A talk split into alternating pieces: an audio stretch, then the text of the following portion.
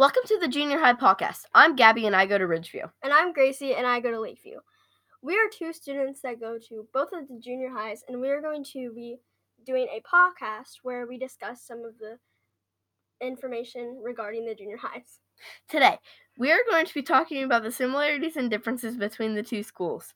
And going into this, we thought there was going to be way more differences, and we thought all the schools were really different.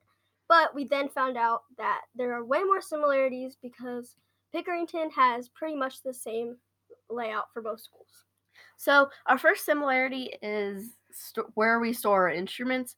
I'm in band and Gracie's in orchestra, but we both store instruments in the band room or orchestra room, whatever we want to call it, At both schools. at both schools.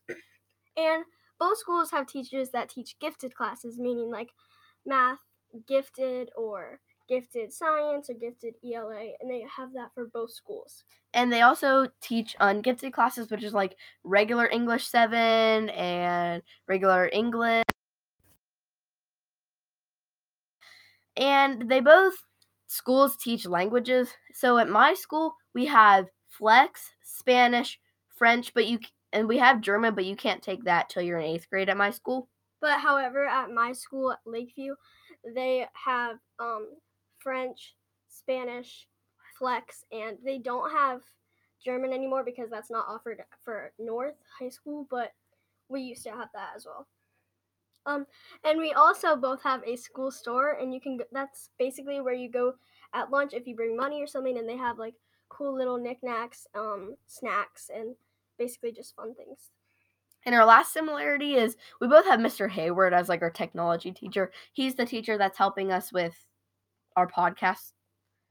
Like yeah Journey. And so now we're going to talk about the differences. So the main difference of the schools is that Ridgeview only has one-way hallways.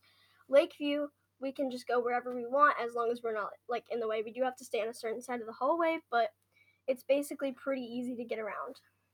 Um, another difference is Lakeview has two stories and Ridgeview does not. So Lakeview has stairs and elevator, and we don't. But because they don't have any more stories. Yeah. But another difference is that on Fridays, Ridgeview has video announcements. At Lakeview, we just have announcements on the like overhead every day, or our teachers will read the announcements, and we don't have video announcements. another difference is that eighth grade is on the same floor as seventh grade at my school because we don't have two floors. And how I like I like to explain it is eighth grade is like in the back half of the school, and seventh grade is in the front half where all most of the electives are and the lunch room is.